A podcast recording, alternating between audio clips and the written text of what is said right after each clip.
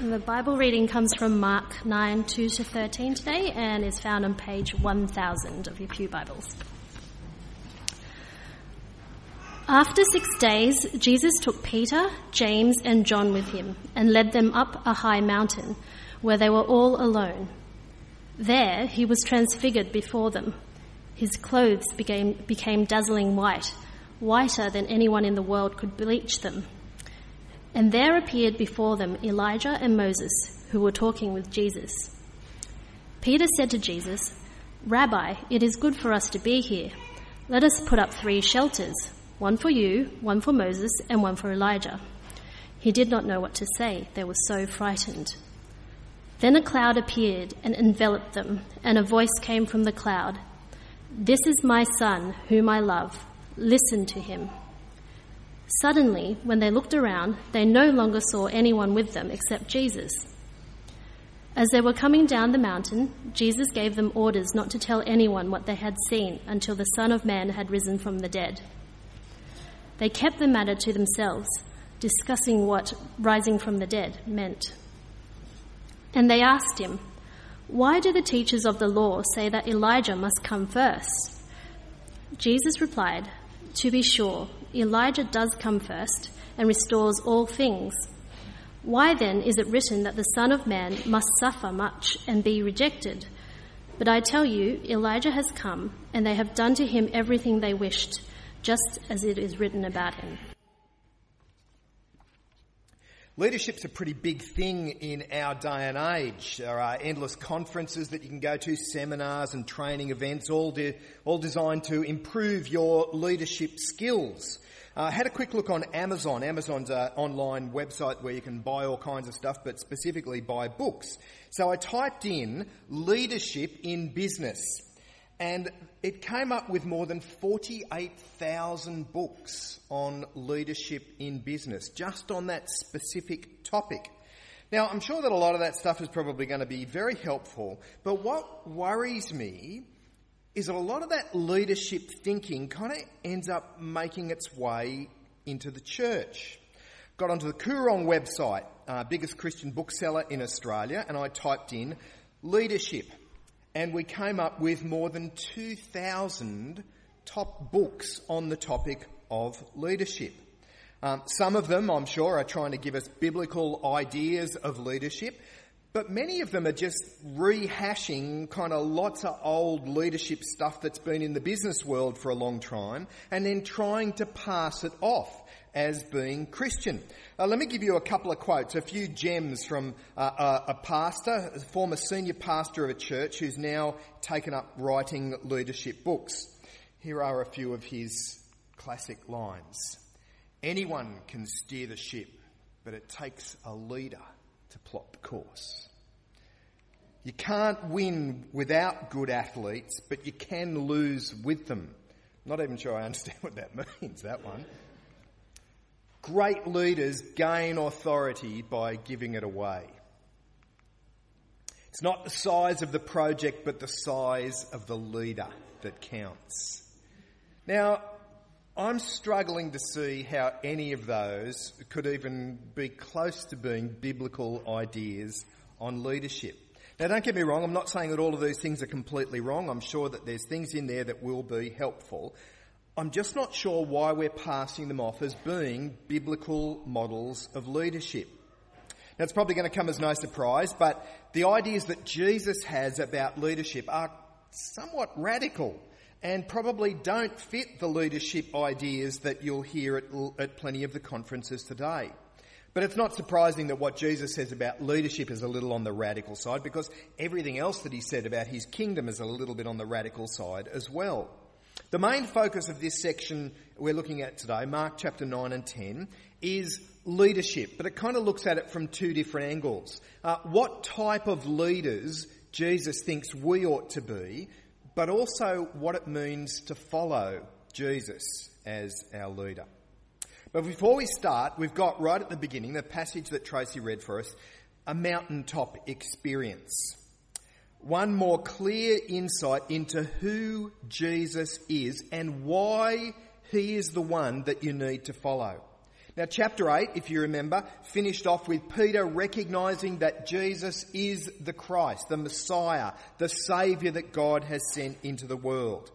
He's only got it partly right. He doesn't understand what the Messiah has come to do, but at least he's got to the point of recognizing who Jesus is, that he is the Messiah. But then we get to the beginning of chapter 9, and Jesus takes three of his disciples, Peter, James, and John, only those three, to the top of what Mark calls a high mountain. He's obviously wanting to stress something, and it'll become a little obvious later on what it is that he wants to stress. They are on top of this high mountain, and Mark tells us that Jesus is suddenly transformed. Now, the word that gets used there is the word that we have in English, metamorphosis. That's what's actually happened. He's changed into something else. And Mark doesn't give us a whole lot of detail. He just says that Jesus was this brilliant white. And as they stood there, two other men, and it became obvious who they were, two other men appeared and they are standing and talking with Jesus, and it's Moses and Elijah. Now, I'm sure you probably had this experience where you get to meet someone famous, or maybe you've seen others have this experience.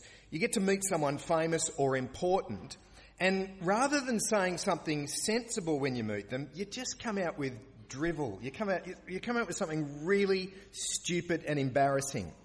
Well, it kind of comes as no surprise that Peter is that person in this equation. Here he is, up on top of the mountain. Jesus is talking to Moses and Elijah, and Mark says that he was either so, so excited or so frightened by what happened that he came out with this. He suggests a sleepover. He says, Why don't we stay up here? How about we get some tents? We'll pitch some tents and we'll stay up here for a while. Now, what's the significance of all of this? What's the point of Jesus appearing with these people? And why is it Moses and Elijah that he's talking to up on top of the mountain? Why not Abraham and King David? They'd probably be two more significant leaders from Israel's history. Why not Joshua and Daniel? Why is it Moses and Elijah that he's meeting with? Some people have suggested that it's Moses and Elijah because it's the law and the prophets, Moses representing the law and, and Elijah representing the prophets. But I think the answer is actually a whole lot more simple than that. What do these two men have in common? Well, one thing that they most certainly have in common that is that in the pages of the Old Testament, they both met God and talked with God on top of a mountain. For Moses, it was during the exile when they came out and were in the wilderness. Moses went on top of the mountain to talk with God, Exodus chapter 24. But Elijah has the same experience. He also meets God and talks with God on top of a mountain in 1 Kings chapter 19. And now they're doing it again. God, Jesus, has taken them up on top of the mount and he is talking with Moses and Elijah. Now, this doesn't happen for Moses and Elijah's benefit, and it certainly doesn't happen for Jesus' benefit. This happens for the benefit of the disciples. And dare I say, it happens for our benefit as well. See, just in case you're still wondering who Jesus is, just to make sure that we're totally clear and all on the same page, Jesus is God. And by way of added confirmation, we get the voice from heaven where God the Father speaks. Verse number 7, chapter 9. Then a cloud appeared and enveloped them, and a voice came from the cloud This is my Son, whom I love. Listen to him. This is God's Son coming to the world. This is God. And that's why we're to follow him. That's why we're to trust him. That's why we are to listen to Him.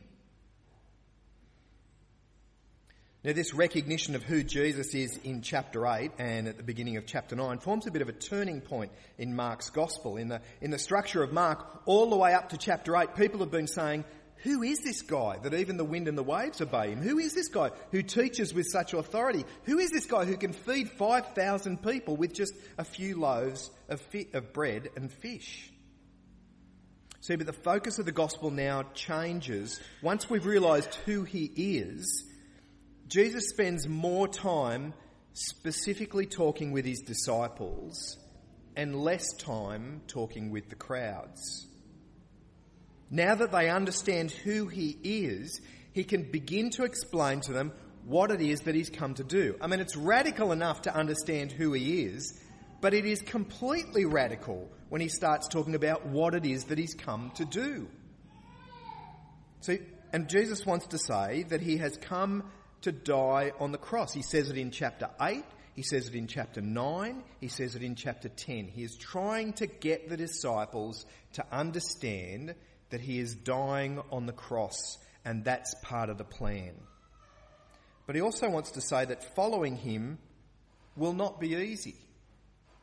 There will be temptations to give up. There will be things that will stand in the way of you being less than serious about following Jesus. And there's some of the issues that he talks about in this section. Can you go to chapter 9 and find verse number 43? Jesus is talking about those things that will cause you to sin, things that may make you stumble in your relationship with God, things that are going to hinder you from being serious about following Jesus. And he suggests a fairly radical step in that event. Chapter 9, verse 43. If your hand causes you to sin, cut it off. It's better for you to enter life maimed than with two hands to go into hell where the fire never goes out. If your foot causes you to sin, cut it off. It's better for you to enter life crippled than to have two feet and be thrown into hell. And if your eye causes you to sin, pluck it out. It's better for you to enter the kingdom with one eye than to have two eyes and be, and be thrown into hell, where the worm does not die and the fire is not quenched. Now, there have been those throughout church history who have taken Jesus rather literally on this point. This isn't to be taken literally. This is what we call hyperbole. Jesus is wanting to emphasize the seriousness of following him and the serious action that you may need to take if you are going to follow him. See, what he's saying is that it's a radical choice to follow Jesus, and it's going to continue to involve radical choices throughout your life. Not just one radical choice to accept him as Lord and Saviour, but ongoing radical choices will need to be made. He's not literally saying that it's our eyes and our hands or our feet that are the problem. That's not what we need to get rid of. But there will be other things that do stand in the way that hinder us in our relationship. Jump ahead to chapter 10. Find verse number 17. We meet a real life example of someone who needs to make a radical choice. It's a rich man who comes to Jesus and he wants to know what he must do to inherit eternal life. And what would you say if he came to you and said, What have I got to do to inherit eternal life? I'm guessing you'd answer something like, Place your trust in Jesus. Acknowledge that you're sinful. Accept the forgiveness that Jesus offers. Follow Jesus. So, what does Jesus say to this man? Well, Jesus actually knows this man. I don't know if he's ever met him before, but he knows this man. He knows what's going on in his life and in his heart, and he quizzes him, I think not so much for the man's benefit or even for Jesus' benefit, but for the benefit of everybody else in the crowd, to see that this is a good, honest man who's tried hard to do what God requires him to do. He asked the man about his, about his obedience to the commandments. And the man says that he's obeyed the commandments since he was a child. So Jesus says to him, and it's verse number 21 Jesus looked at him and loved him. He's not saying this to make life difficult for this man. He's saying this because he really likes this guy. He feels compassion for this man. One thing you lack, Jesus says. Go and sell everything you have, give it to the poor, and you'll have treasure in heaven. Then come, follow me. Wow. What a bombshell. Bet the rich man didn't see that one coming. I'm guessing if Jesus had said, Tell you what, give away 20% of, it, of all that you have and then come and follow me, he would have said, Done. Let's get on with it. If Jesus had said, I need you to go and pray 10 times a day, he would have said, Okay. If Jesus had said, I need you to go to the synagogue every morning, he would have said, Not a problem. But Jesus has stunned this man and his own disciples, I want to say, with what he's just said. Now we need to be clear, this is the only time in the pages of the New Testament that Jesus makes this demand of anyone. It's a specific instruction for a specific person. Uh, Jesus doesn't say everyone's el- w- welcome to enter the kingdom so long as you sell everything you have and give it to the poor. That's not what Jesus says. But he knows what it will be in this man's life that will hinder him from following Jesus. Because look at what it says, verse 21. Jesus looked at him and loved him. One thing you lack, he said, go sell everything you have and give to the poor and you'll have treasure in heaven, then come and follow me. Verse 22. At this, the man's face fell.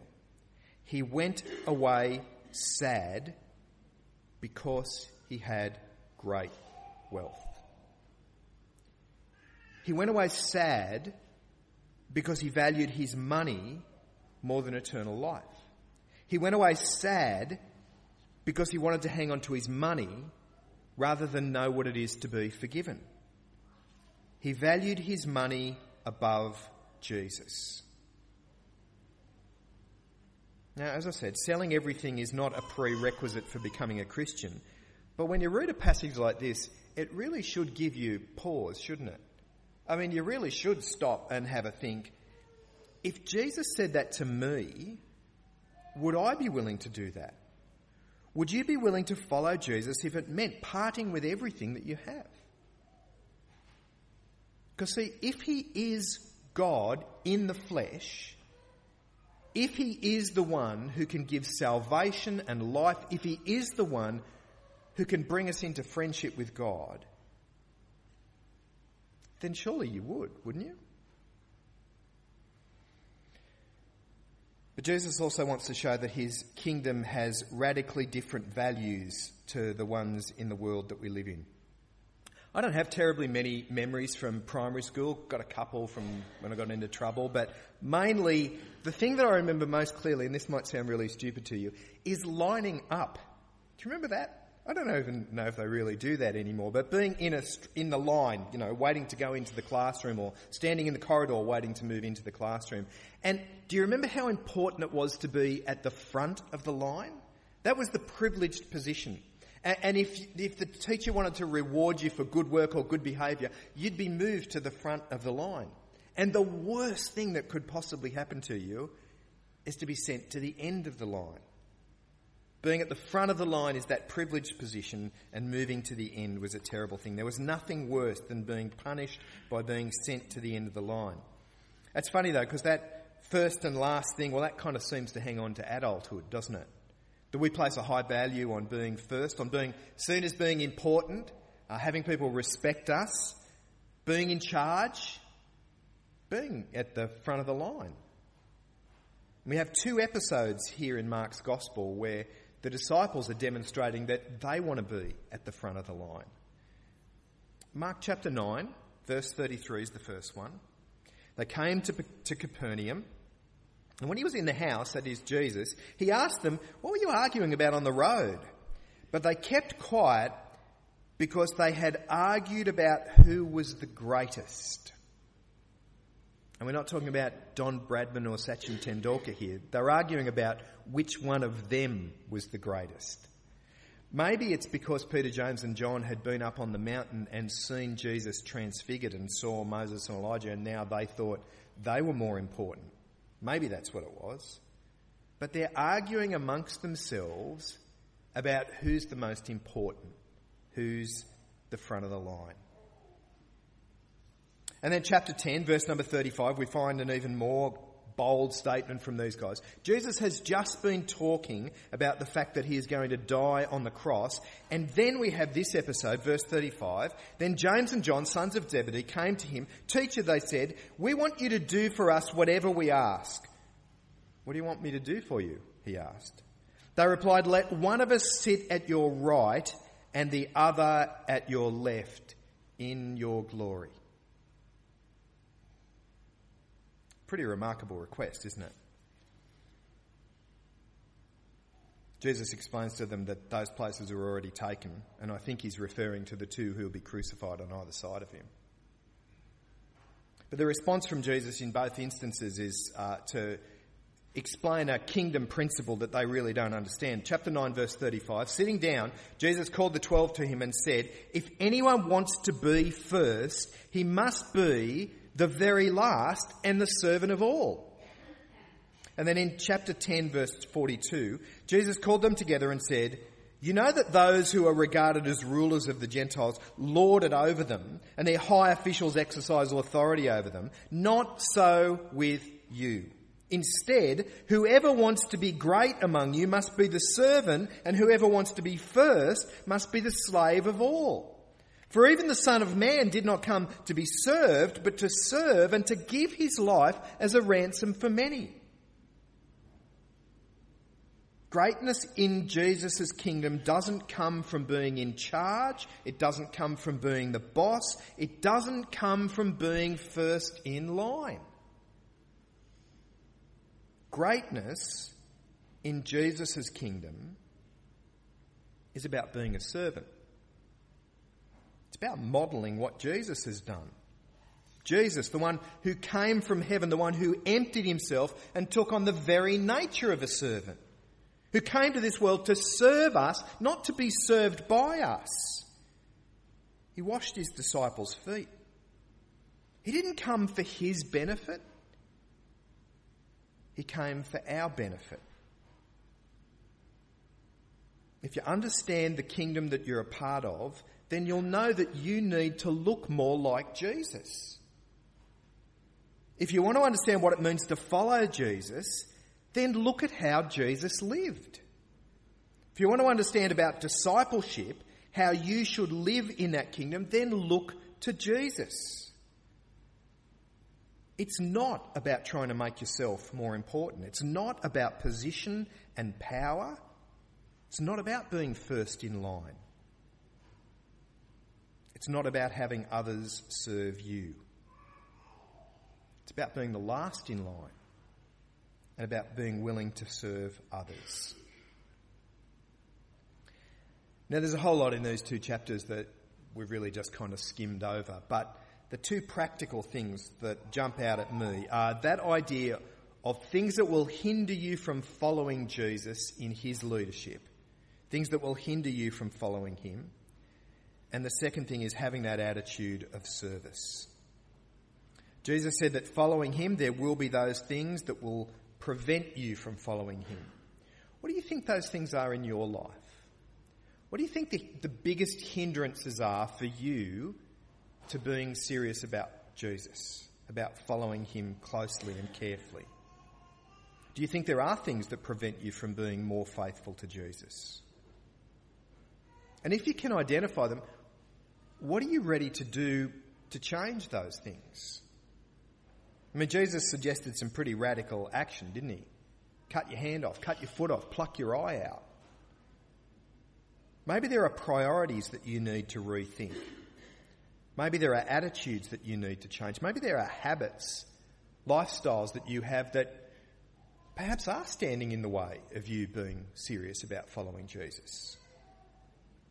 I mean, there can be no greater priority in your life than following Jesus. So you need to get rid of those things that are hindering you, those things that are slowing you down. But Jesus also wants us to understand what greatness is like in his kingdom, and it's not about position or power. It's not about being at the front of the line. It's about being like Jesus. It's about being a servant. It's not thinking of yourself as someone who needs to be served by others, but thinking about how you can serve others.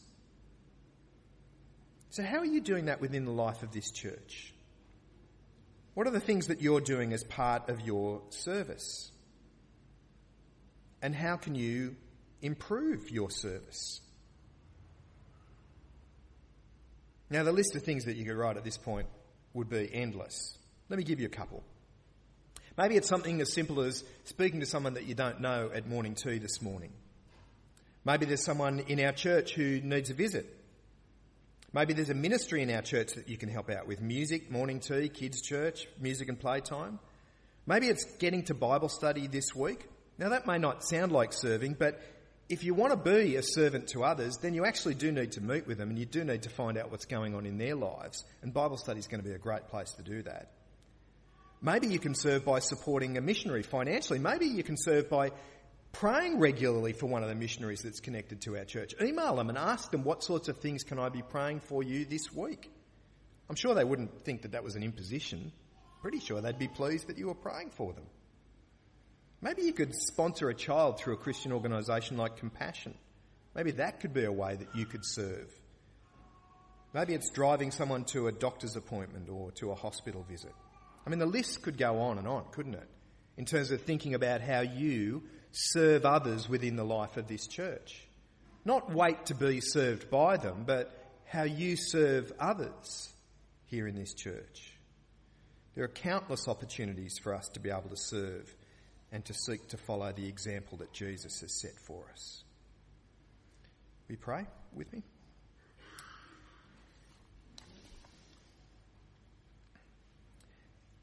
Our Father, they are words that sound quite surprising to us that if we want to be great in the kingdom, then we need to be the servant of all. But we've seen the perfect example in your Son Jesus, the one who is God, the one who came into this world not to be served, but to serve and to give his life as a ransom for many. Father, we pray that as we go out this week that we will have that model in our heads that we will seek to follow Jesus by serving those around us. We pray, Father, that his example will be seen in our actions and that people might understand more of who Jesus is by the way that we live. And we pray those things in Jesus' name. Amen.